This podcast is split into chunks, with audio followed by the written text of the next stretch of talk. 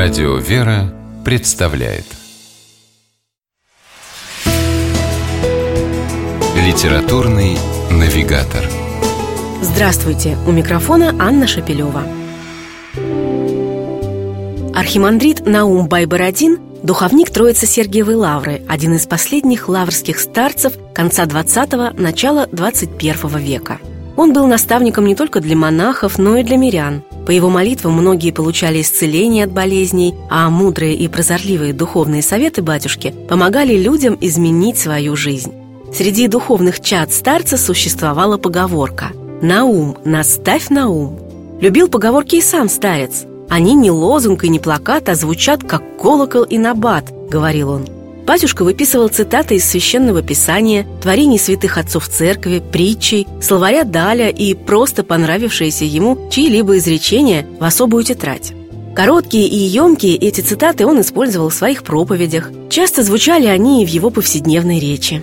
Спустя несколько лет после кончины архимандрита Наума Байбородина эти записи были изданы отдельной книгой с поэтичным заголовком «Хвала преданию» притчи, советы, на загадки ответы, откровения для спасения и поговорки для вразумления.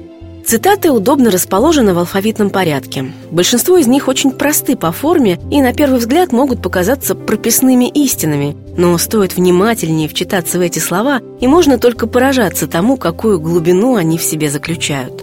Вот, например, такая поговорка.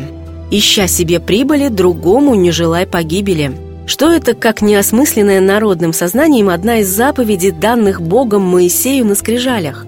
В цитатах из книги архимандрита Наума Байбородина «Хвала преданию» много простых, но очень дельных советов.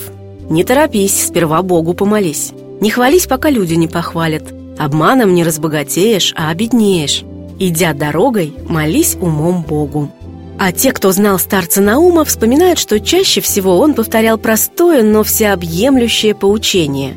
Во всей своей жизни, в любом деле, нужно руководствоваться принципом «во славу Божию, по воле Божией, для спасения души своей и ближних». С вами была программа «Литературный навигатор» и ее ведущая Анна Шапилева. Держитесь правильного литературного курса –